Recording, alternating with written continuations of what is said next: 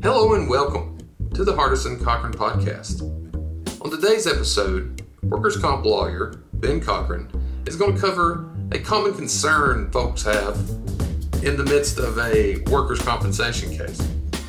And it, it comes when they feel that the insurance company is giving them a runaround. So Ben's going to answer, you know, what are common ways that insurance companies may delay your claim?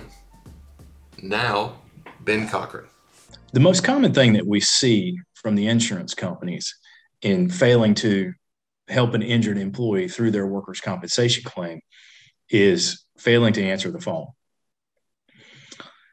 There are many times where medical appointments need to be authorized, weekly checks need to be issued, and you simply just can't get the insurance company to respond to a telephone call.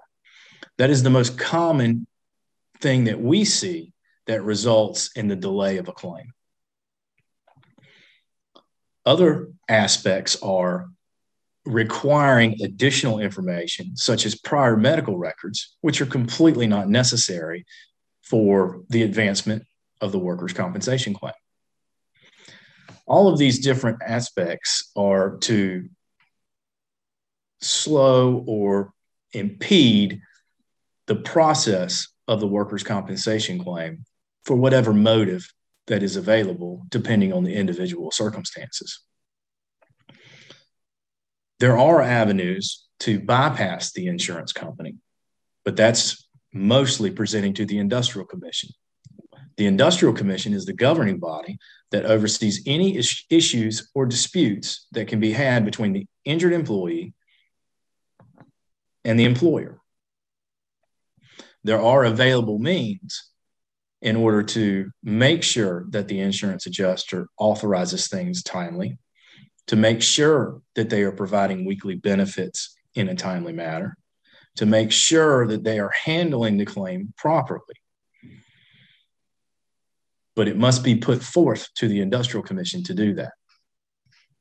You may need to file a motion to do that. You may have to request a hearing to do that.